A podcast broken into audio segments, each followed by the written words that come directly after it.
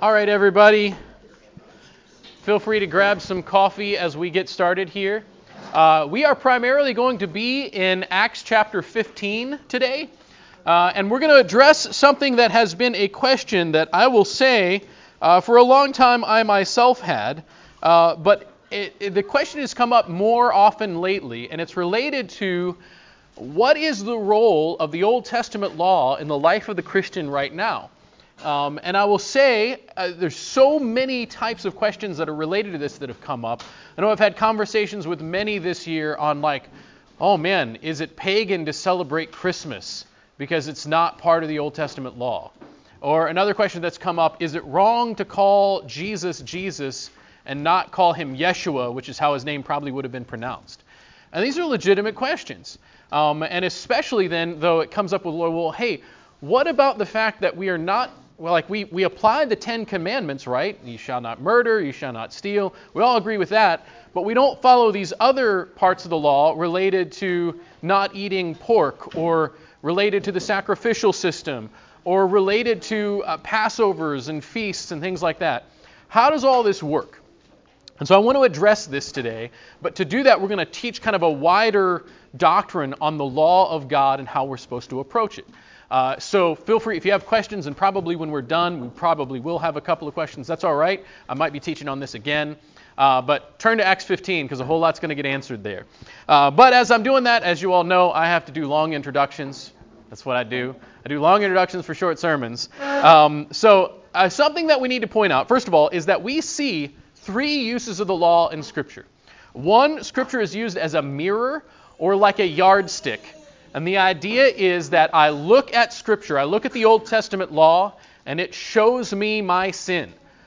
We see Scripture referred to like this a lot, or it, sometimes it uses language of the same concept here of like a ruler that I measure myself against, and I see that I am in wanting. I, I recognize when I look at the law that I am sinful and I need a Savior. Law is a mirror.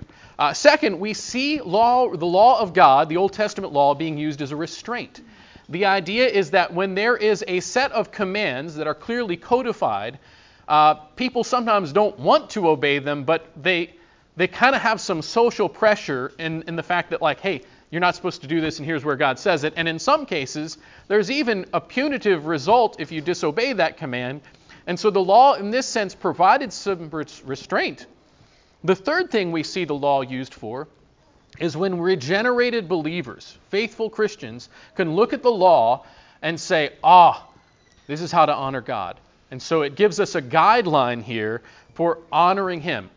I just want to point out we never once in Scripture see where the law is used for us to earn our salvation. Not once. Uh, I remember being taught that the Old Testament uh, believers got saved by obeying the law and that they had to do works to be saved. It's just false. It's not there. Uh, Abraham was saved by grace through faith. Hebrews 11 gets into it. We even see in the Old Testament, it says, Abraham believed God and it was counted to him as righteousness. Praise the Lord. Salvation has always been by grace through faith. And so before you go any further, we need to recognize that.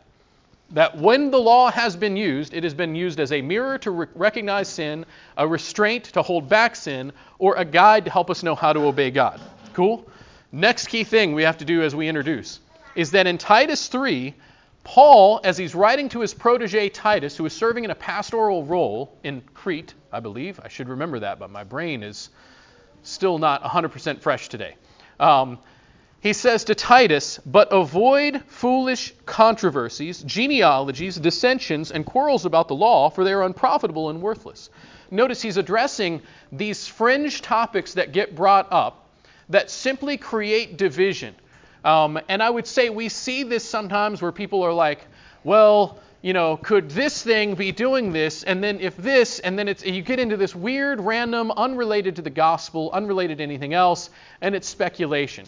Uh, a com- I don't want to say a common one, but I remember getting into it with someone on whether or not uh, God is just simply trying to prove something to Satan and that the Bible is not really about the gospel. Uh, it is about the gospel, but is it about this thing where God's trying to prove something to Satan? And I'm like, what? This is speculation, man.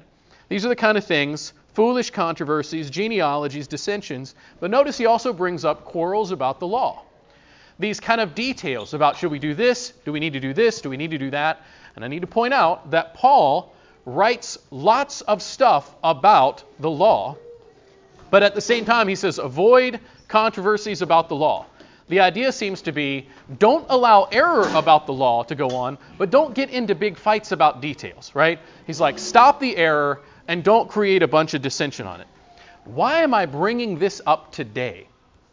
Well, I need to point out that there are errors related to the law that have been around for a long time, and some of them are kind of back again. Uh, but I would say, even beyond that, even good, faithful Christians, we get a little shaky when we talk about the law. You notice this? It comes up a lot of times when someone tries to say, well, homosexuality can't be a sin, right? Because, you know, you don't, uh, you know, you wear mixed fabrics, and so if that's part of the law, and homosexuality being a sin was part of the law, then obviously that's okay too. And I'm like, what? No.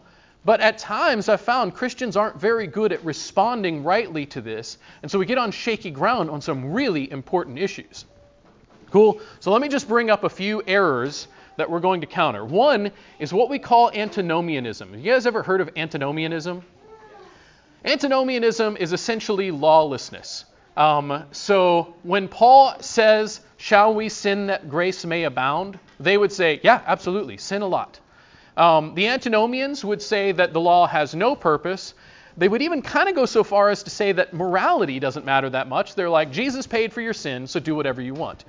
This view comes in various degrees. Not all antinomians are the same. But the idea is that they believe that Jesus' grace has covered you in such a way that it doesn't matter what you do. And can we see how there's a piece of truth in that that's misapplied, right? It doesn't matter how much you have sinned, God's grace is enough. But if you are indeed redeemed by grace, Scripture says your heart of stone has been taken out, a heart of flesh has been put in. God puts His Spirit within you, He regenerates you. Antinomianism doesn't really work if you really want to obey God and honor God. If you're a faithful, regenerate Christian, you care about what is right and wrong, you care about His law. Maybe not in the way that some think, but like you care. So that's antinomianism. On the other side of this is what we call Judaizers. And we see them brought up in Scripture. We're going to talk about them here in Acts chapter 15. But Judaizers are those who were going around in the first century saying, hey, if you're going to be a believer in Jesus, you have to become culturally a Jew. You need to follow our tradition. You need to get circumcised. You need to follow the law. And what it came down to was you have to follow the law to be saved. Now, I need to be very gentle here and say these are not just crazy people for the most part. Some of them are faithful believers that thought that this is what you just had to do, right? Some of them were faithful believers who got a little wonky and had to be corrected. Others went fully into a false gospel. And so, can we just recognize there were some that are like, oh man, well, we're going to get to this in a second, but I want us to be careful because we can really quickly jump to like, these are guys who were terrible. Some of these guys just they didn't know better and needed to be corrected. All right. We also have what we call the Hebrew roots movement. Has, has anybody ever heard of Hebrew roots movement? Okay, some of us have, yeah. And I need to say very gently and cautiously because the Hebrew roots movement, you guys, uh, is such a wide variety of people that like there's good faithful brothers and sisters in there, as there are those who are in error. Uh, Hebrew roots movement, uh, the general thought of it is that they believe that Greek culture and Roman culture has overtaken Christianity, and we need to get back to the Hebrew cultural roots of Christianity. Now, is there some good in that? Right? There's some good in that, right? If I better understand the culture of Scripture and all, like, there's good stuff in that. And we can say, praise the Lord, some of these things aren't bad. One of the things you'll sometimes see in the Hebrew roots movement is instead of saying Jesus, they want to say Yeshua, because that's probably how Jesus' name would have been pronounced. And some, though, will go so far as to say, well, if you pray in the name of Jesus, you are praying in the name of a false God, because that's not his name. And I'm going to say, no, that's, that's wrong. Because guess what? My name is Daniel. When I go to El Salvador and I speak, or to Nicaragua, and I talk to a Salvadorian man, they might call me Danilo or Daniel. Well, that's not my name, right? But it is my name translated into that language. Is it a different name? Well, no, it's the same name, just in a different language. There's nothing wrong with that, right? Uh, when we translate God, the Greek word theos, which is in Scripture, theos means God, right? We translated that into English as God, right? Right? If you are looking at the Old Testament, it might be Adonai or Elohim, right? It might be Yahweh. Praise the Lord, like we translated his name, you guys, and that's okay. Right? There's nothing wrong with that. And at the same time, there's nothing wrong if you want to call him Yeshua. Praise the Lord. Um, but the Hebrew roots movement, at times, you'll have some that are just like, hey, we like being culturally Hebrew here, and that's good. And others will say, but if you're not, you're not in. That's a problem. Uh, there are those who would say, hey, I'm going to celebrate Passover as a way to honor God. And I say, praise the Lord. And then there are some that go so far as to say, well, and if you don't do it, you're missing something. Or they'll get so caught up in it that if they find a little bit of gluten in their house during Passover, they are wrecked and they feel like they've let God down. This is serious. Like, ha- like this happens, and these are faithful brothers and sisters who are led away into what I would call modern Judaizers. And at times, it goes so far as to, as to kind of break certain commandments so they can keep doing the traditions. And it gets kind of bad, you guys. Um, so we're not going to harp on them, but just recognize this is a thing, and it's become very popular of late but there's error in it, and then there's also some things that are okay, and so can we just acknowledge that? Um, we also have the Seventh Day Adventists, and some of you guys, like, these are really nice people, uh, but they hold to a lot of cultic practices. They believe in a false prophet known as Ellen White, and uh, they believe some things that are flatly false. Uh, and that includes some things related to them feeling like they have to obey certain aspects of the law in order to be saved. This, by the way, is all distinct from Messianic Judaism, who are faithful brothers and sisters in Christ, right? Uh, I have some Messianic Jew friends who are like, Hebrew Roots Movement is a mess. You guys stay away from that. It's my Jewish friends who are Christians that are like, stay away from the Hebrew Roots Movement. Just an interesting thing here. All right, so the big question, though, that's related to all of this is do I need to observe the Old Testament law in order to be saved? Can I just tell you, if somebody tells you that you have to do this, and you've been thinking about, like, I thought I was saved my whole life, and somehow I've missed this, that gets scary. All right? So let's address this question. We're going to look to Acts chapter 15. Could I get somebody to read verses 1 through 5 for me?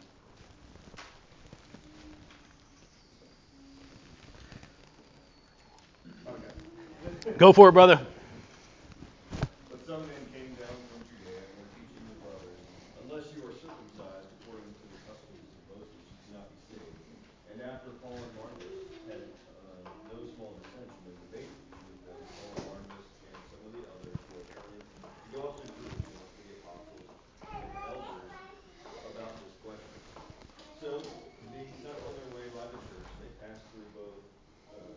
Phoenicia and Samaria. Sorry.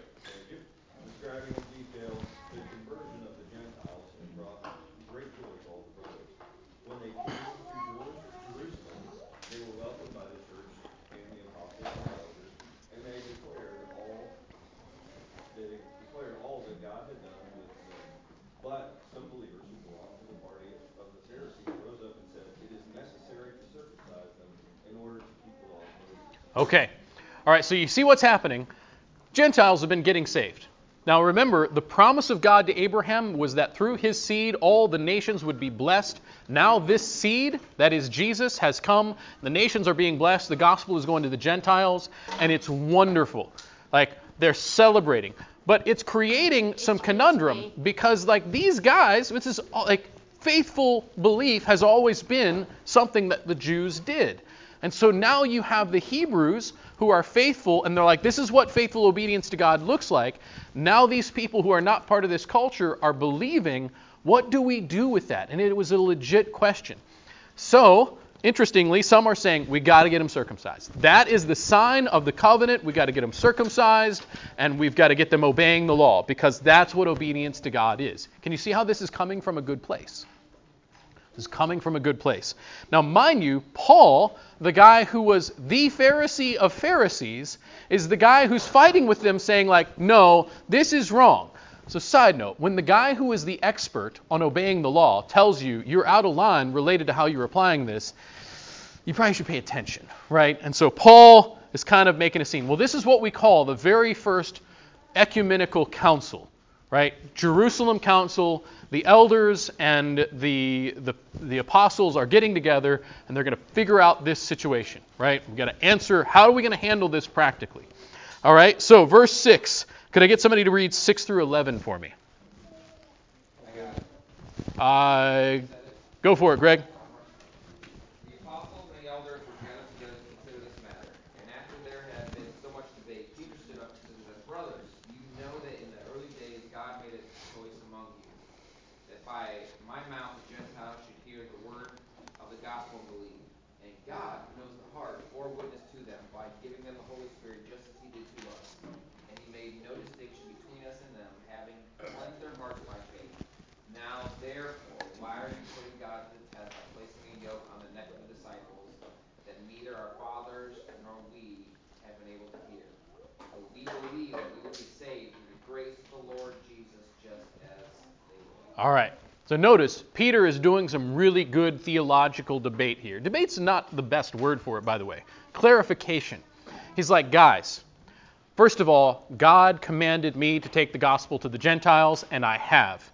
He's like, and God knows their hearts. He has manifested the reality of their salvation by showing the evidence of the Holy Spirit in them. So the argument here is they are saved. We haven't circumcised them yet. They're saved. Done. Um, check. Right? So the and we see, by the way, Paul talks about this in other places that Abraham also was saved before he was circumcised. Right? Abraham believed God; it was counted to him as righteousness. And so Peter is bringing up this very same thing. He's like, guys, they're already saved.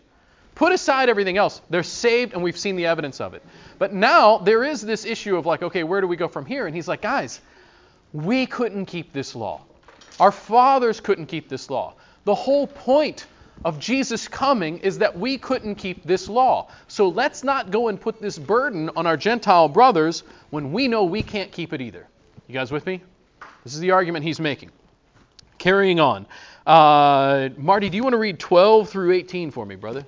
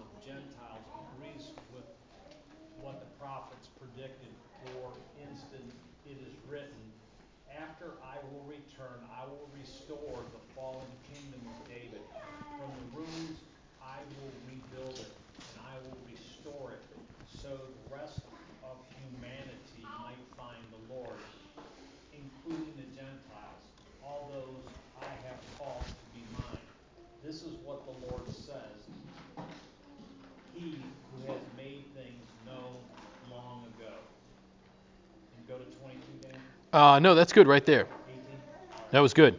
Now, notice what he's bringing up here is that what's happening is this promise of God from before that the gospel is going to get to the Gentiles. God is going to restore the remnant that he has planned for. And so he's like, guys, we're seeing it happen right here. This is what's promised. So then we finish up, and it says this Therefore, my judgment is that we should not trouble those of the Gentiles who turn to God, but should write to them to abstain from things polluted by idols, from, from sexual immorality, and from what has been strangled, and from blood. Uh, for from ancient generations Moses has had in every city those who proclaim him, for he is read every Sabbath in the synagogues. Why this last phrase of Moses being read every Sabbath in the synagogues? So first of all, what's a synagogue? Anybody know what a synagogue is? Place of teaching, Place of teaching that would have been somewhere other than Jerusalem. So the idea was you might not be able to get to Jerusalem. Uh, you, if you do, it's probably once a year for, or, or, maybe a couple of times a year for a feast or whatever. Uh, but if you were going to get regular teaching or access to the scriptures and you lived far from Jerusalem, about the only way to do it was to essentially have a little temple franchise uh, which was like a little mini, and like it was a cool place. Like the the, they would be able to go there, hear teaching. It would be kind of a public forum. Um, it was a cool place. It was helpful for teaching. And so he's saying the law of Moses has been taught all over you guys. We've got Jews everywhere. And don't you think our faithful Christian brothers, newly Gentile brothers, if they show up to a party with meat that's been sacrificed to idols, it's going to probably create some undue offense, right?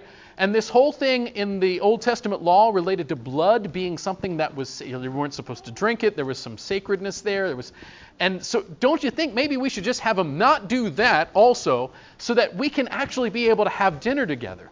And then it should go without saying, sexual immorality we know is an issue among the Gentiles. Let's make sure they know not to do that, and that's pretty important. I will point out something. This is interesting. Some of these things related to like the meat sacrifice to idol or potentially sacrifice to idols comes up later in 1 Corinthians, and Paul's admission is like, like, don't worry about it. Like, don't cause an offense to your brother, but it's it's not the eating the meat itself that's the problem. It's the don't cause an offense to your brother that's the problem. In that same book, he talks about the sexual immorality, and he's like, but that's always bad, right? Cool. All right. So conclusion here is adherence to the law is and was not a requirement for salvation. However, there were certain parts of law adherence that were helpful for creating some unity, and that's what we see in Acts 15. Make sense? Everybody with me? All right, so this does bring up another issue, though, because people were still going around telling Gentile believers that they had to follow the law to be saved. And I will say, most of us have not grown up in an area that was uh, had a whole lot of Orthodox Jews pushing this on us.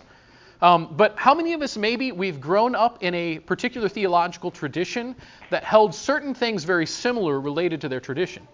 Uh, if you grew up in an independent fundamentalist Baptist church, the King James Version is elevated in such a way, and I kid you not, there are those who would say that if you were not led to the Lord using a King James Bible, that you are not saved.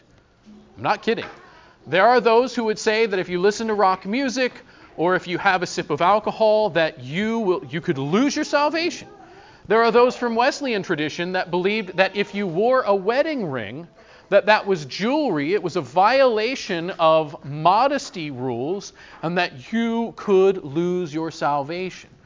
Could we just say that this same kind of mentality can carry on in other traditional things? I will even say one of the things we see in a lot of the Hebrew roots movement is things not even related to the law itself, but related to specific what we call halakha, which is like how you obey the law. And you will remember that Jesus was always running into issues with the Pharisees because he was obeying the law perfectly, but he wasn't following their specific tradition on how to obey the law, and that was a big problem for them. Can I just say, we need to acknowledge that at times there's probably some room for saying, like, oh, I'm not going to cause an undue offense.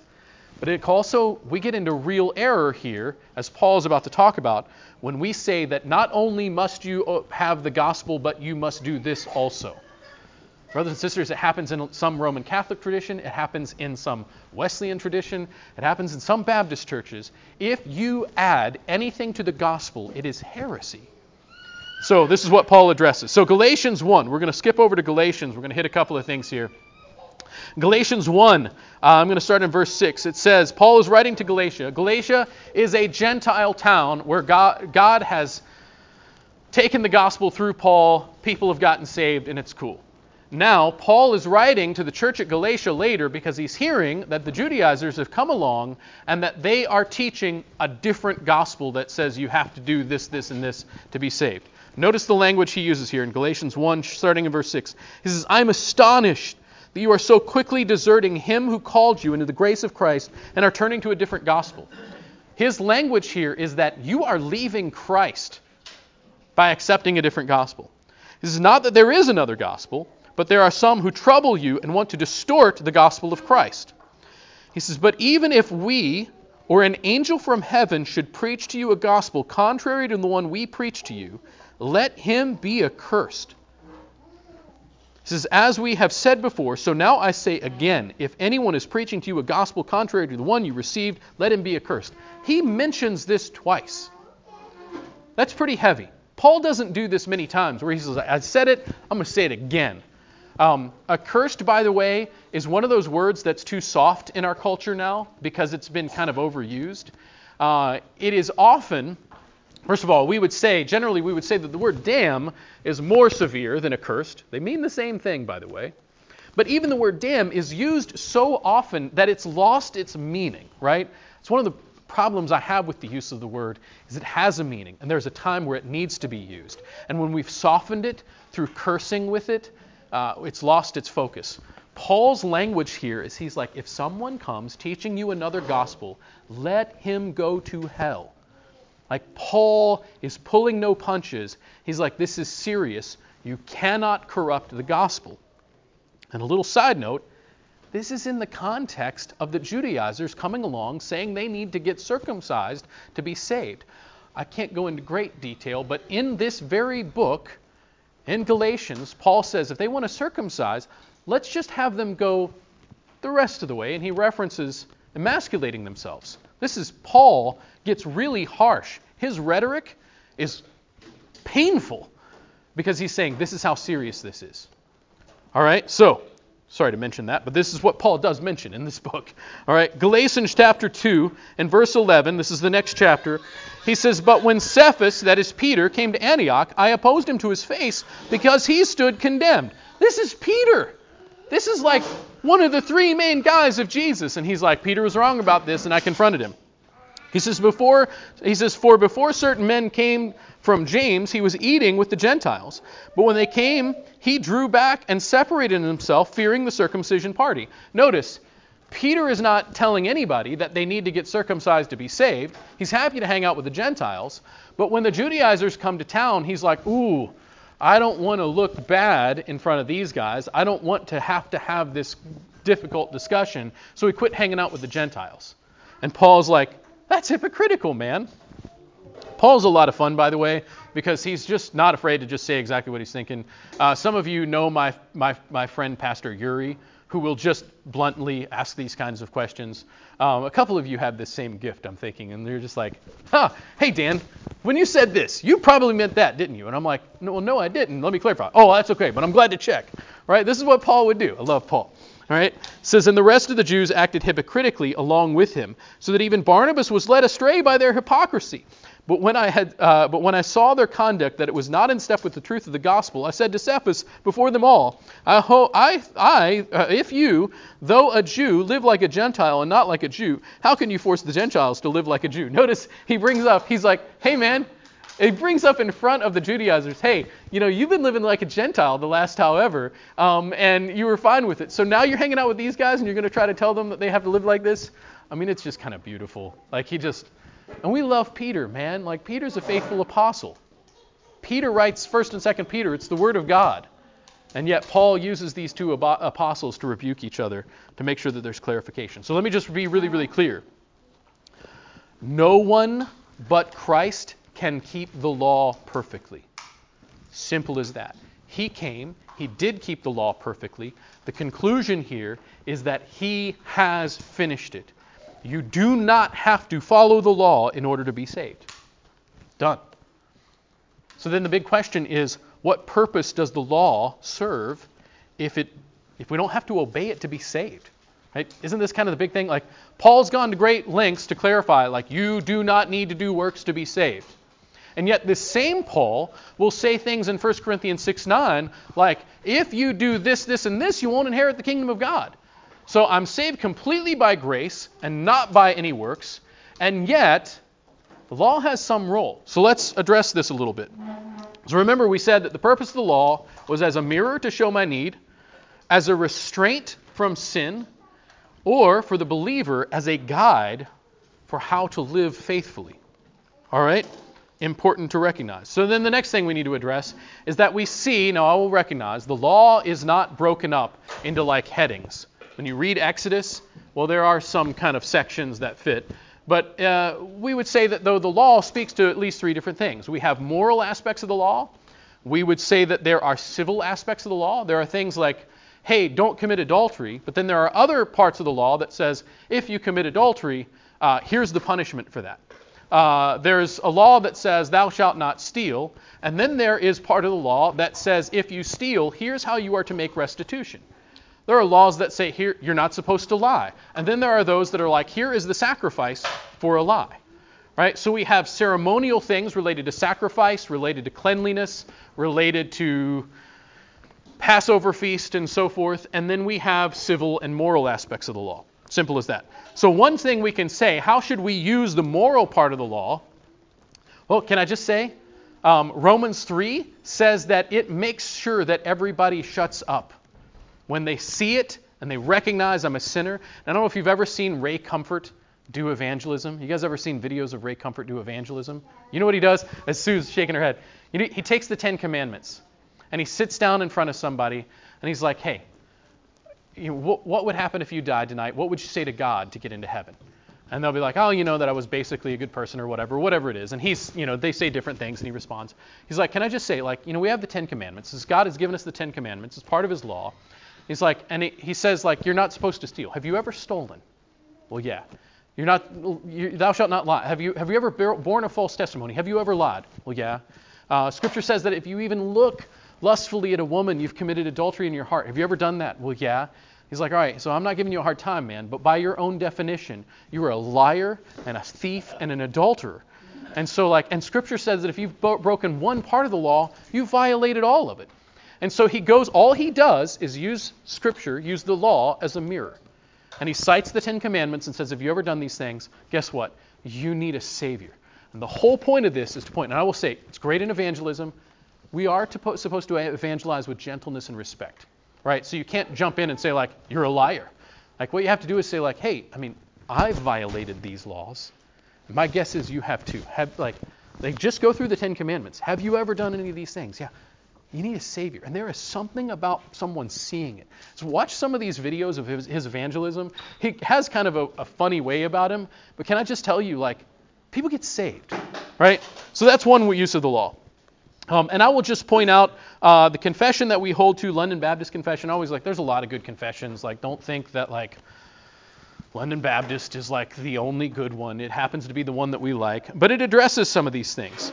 Um, in chapter 19, it says God gave to Adam a law universal, a law of universal obedience written in his heart, and a particular precept of not eating the fruit of the tree of the knowledge of good and evil by which he bound him in all his prosperity to a personal, entire, exact, and perpetual obedience, promised life upon fulfilling, and threatened death upon breach of it, and endued him with power and ability to keep it. You know what this means?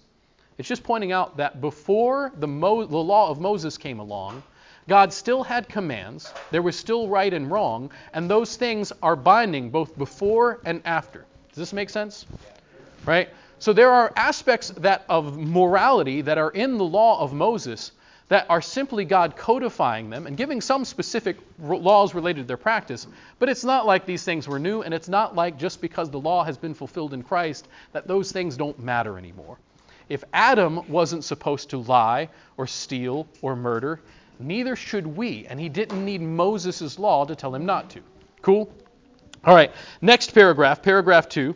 It says, The same law that was first written in the heart of man continued to be a perfect rule of righteousness after the fall, and was delivered by God upon Mount Sinai in Ten Commandments, and written in two tables, the four containing our duty towards God, and the other six in our duty towards men. Have you ever noticed? When we talk about, when Jesus talks about the first and second great commandments, the one is to love God, the second is to love others. Simple as that. And the Ten Commandments do are specifications of both of those things. The first four are about how to love God. The last six are about how to love your neighbor. And a little side note: if you go through the entirety of the Old Testament law, it falls into one of those two categories. But the idea here is that the moral aspects of the law should carry on because they were there before.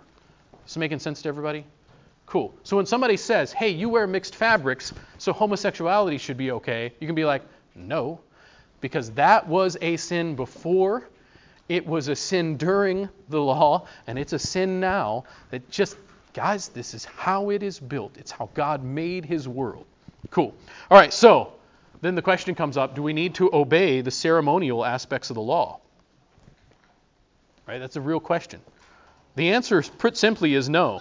Hebrews 10 1 and 4, or 1 through 4, and then 9 and 10 says, For since the law has but a shadow of the good things to come instead of the true form of these realities, it can never, by the same sacrifices that are continually offered every year, make perfect those who draw near. Otherwise, would they not have ceased to be offered, since worshippers, having once been cleansed, would no longer have any uh, consciousness of sins? He's saying, hey, if the sacrificial system was good enough, then you would have been able to do it once and done. But you kept being guilty, you kept sinning, and you kept needing forgiveness. Verse 3, it says, But in these sacrifices there is a reminder of sins every year, for it is impossible for the blood of bulls and goats to take away sins. Skipping down to verse 9, it says, Then he, that is Jesus, said, Here I am, I have come to do your will. He sets aside the first to establish the second. And by that will we have been made holy through the sacrifice of the body of Jesus Christ once for all. Praise the Lord. This is why in the Catechism today, our communion does not add anything. When we take communion, it doesn't add anything. Christ's sacrifice was once for all. That communion is a reminder of what he has already done. So then the big question, and I know this is the one that you are the most worried about can we eat bacon? right? Can we eat bacon? And I'm going to say yes. For a lot of reasons, not the least of which in Acts 10, Peter is hungry. This is let me just tell you, I know people that are afraid to eat bacon right now. So I'm just going to tell you, praise God for our freedom in Christ. When Peter was hungry in Acts 10, he falls into a trance, and God brings a sheet down from heaven with a multitude of animals in it, and he says, Peter, kill and eat. And Peter's like, No, Lord, these are unclean. And God is like, don't call dirty what I've made clean. And he says, Kill and eat, Peter. Praise the Lord. This, interestingly enough, is a, I would say, a confirmation of like, hey, that part of the law is finished, and it is used as an illustration for how he's supposed to go and minister with and to the Gentiles. But can I also point out, we have other passages that support this, and I know this might sound silly, but this is kind of important because there are people that are going around saying you shouldn't even eat meat. Can I just point out, in Genesis 1:19, we see where God gives plants to eat. Praise the Lord. So, Genesis 1, before the fall, he says to Adam and Eve, like, I've given you all these things, plants and seeds, you get to eat them. Praise the Lord. After the flood, he says this in Genesis 9 3 Every moving thing that lives shall be food for you. I just want to tell you, that says every moving thing. It says, And as I gave you the green plants, I give you everything. Okay, so before the law of Moses, God says to, to Noah, eat, eat meat. All, all, of it's good. Now, we will recognize that there are plants that are poisonous because of the results of the fall. Uh, we will recognize that there are some animals that might be less healthy. But the idea is that God said you can eat it. Praise the Lord. Cool? All right, we're almost done here. Um, so, further on in uh, chapter 19 of the London Baptist Confession, paragraph 3, um, he continues on the law. I should say they continue because this was put together by this by the way this is not scripture that I'm citing here this is our confession of faith that simplifies some theology. Uh, it says besides this law commonly called moral God was pleased to give the people of Israel ceremonial laws containing several typical ordinances partly of worship prefiguring Christ his graces actions sufferings and benefits and partly holding forth diverse instructions of moral duties all which ceremonial laws, being appointed only to the time of Reformation, are, by Jesus Christ, the true Messiah, uh, and only lawgiver, who has furnished with power from the Father for that end, abrogated and taken away. The idea is Jesus finished all the ceremonial work, we don't need him anymore. All right?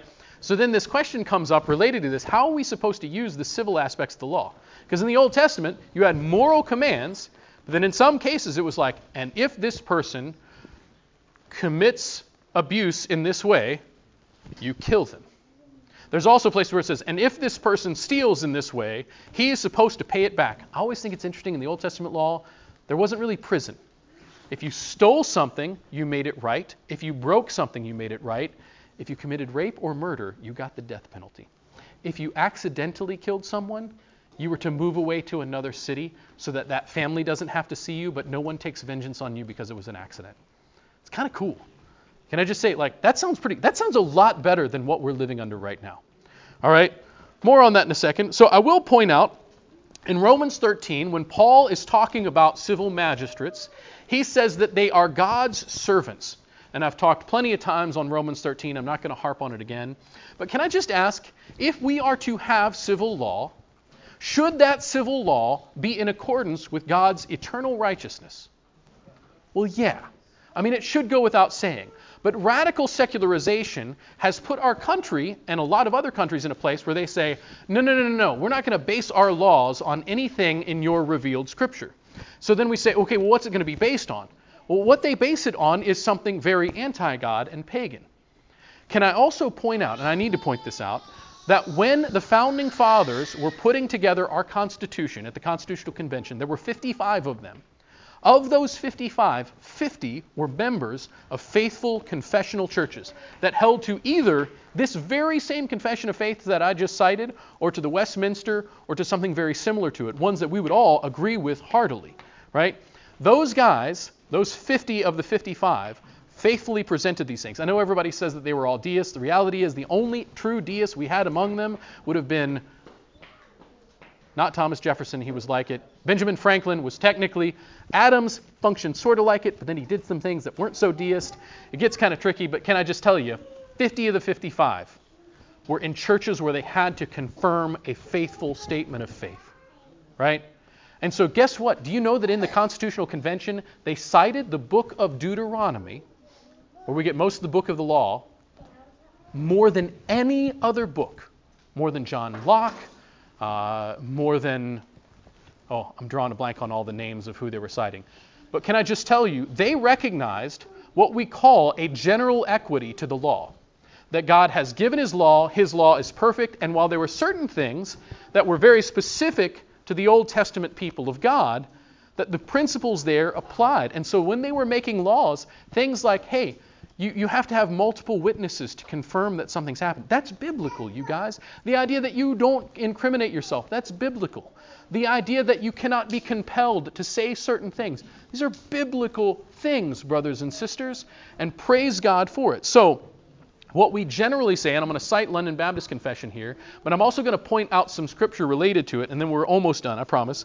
Uh, paragraph 3 of the London Baptist Confession says, To them also he gave sundry judicial laws which expired together with the state of that people, not obliging any now by virtue of that institution, their general equity only being of moral use. Notice this term, general equity. Um, so the idea of general equity is we apply the principle of it. So if you actually ever look at later on in Galatians, where Paul talks about paying pastors, and he says, hey, you're not supposed to put a muzzle on an ox when he's treading grain. And the idea is, the principle is, you're making this beast work he should eat while he's working. For crying out loud, he's treading grain. And Paul, there's no mention of pastors in the Old Testament related to that law.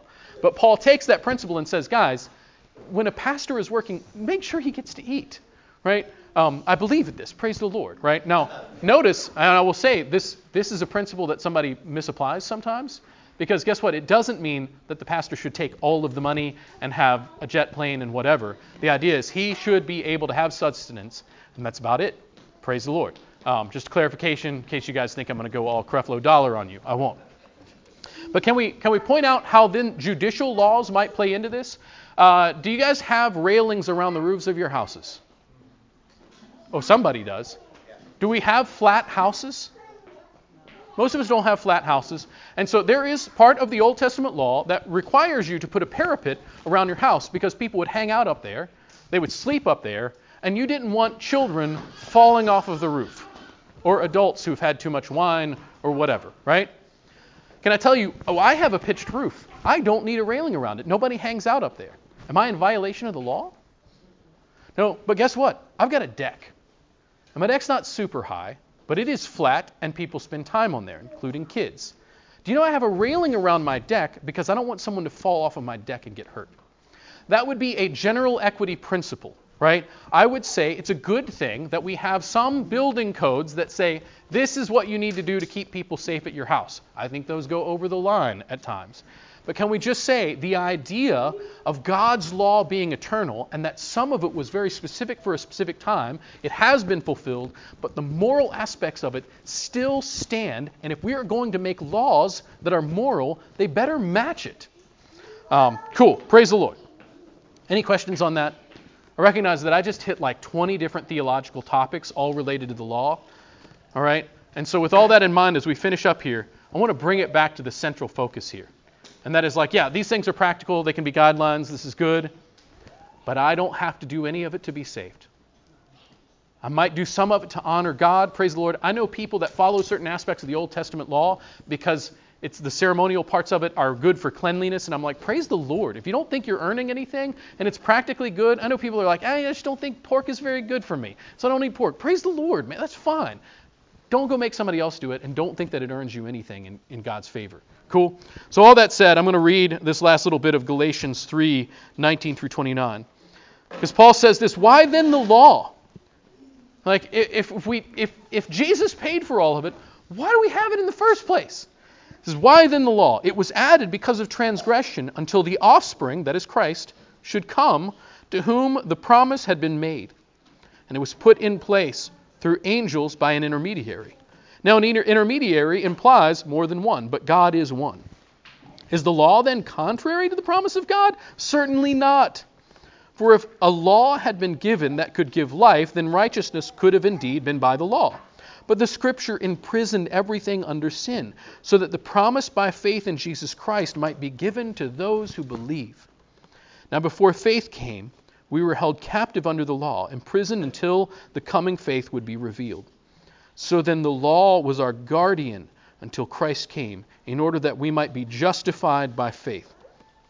But now that faith has come, we are no longer under a guardian.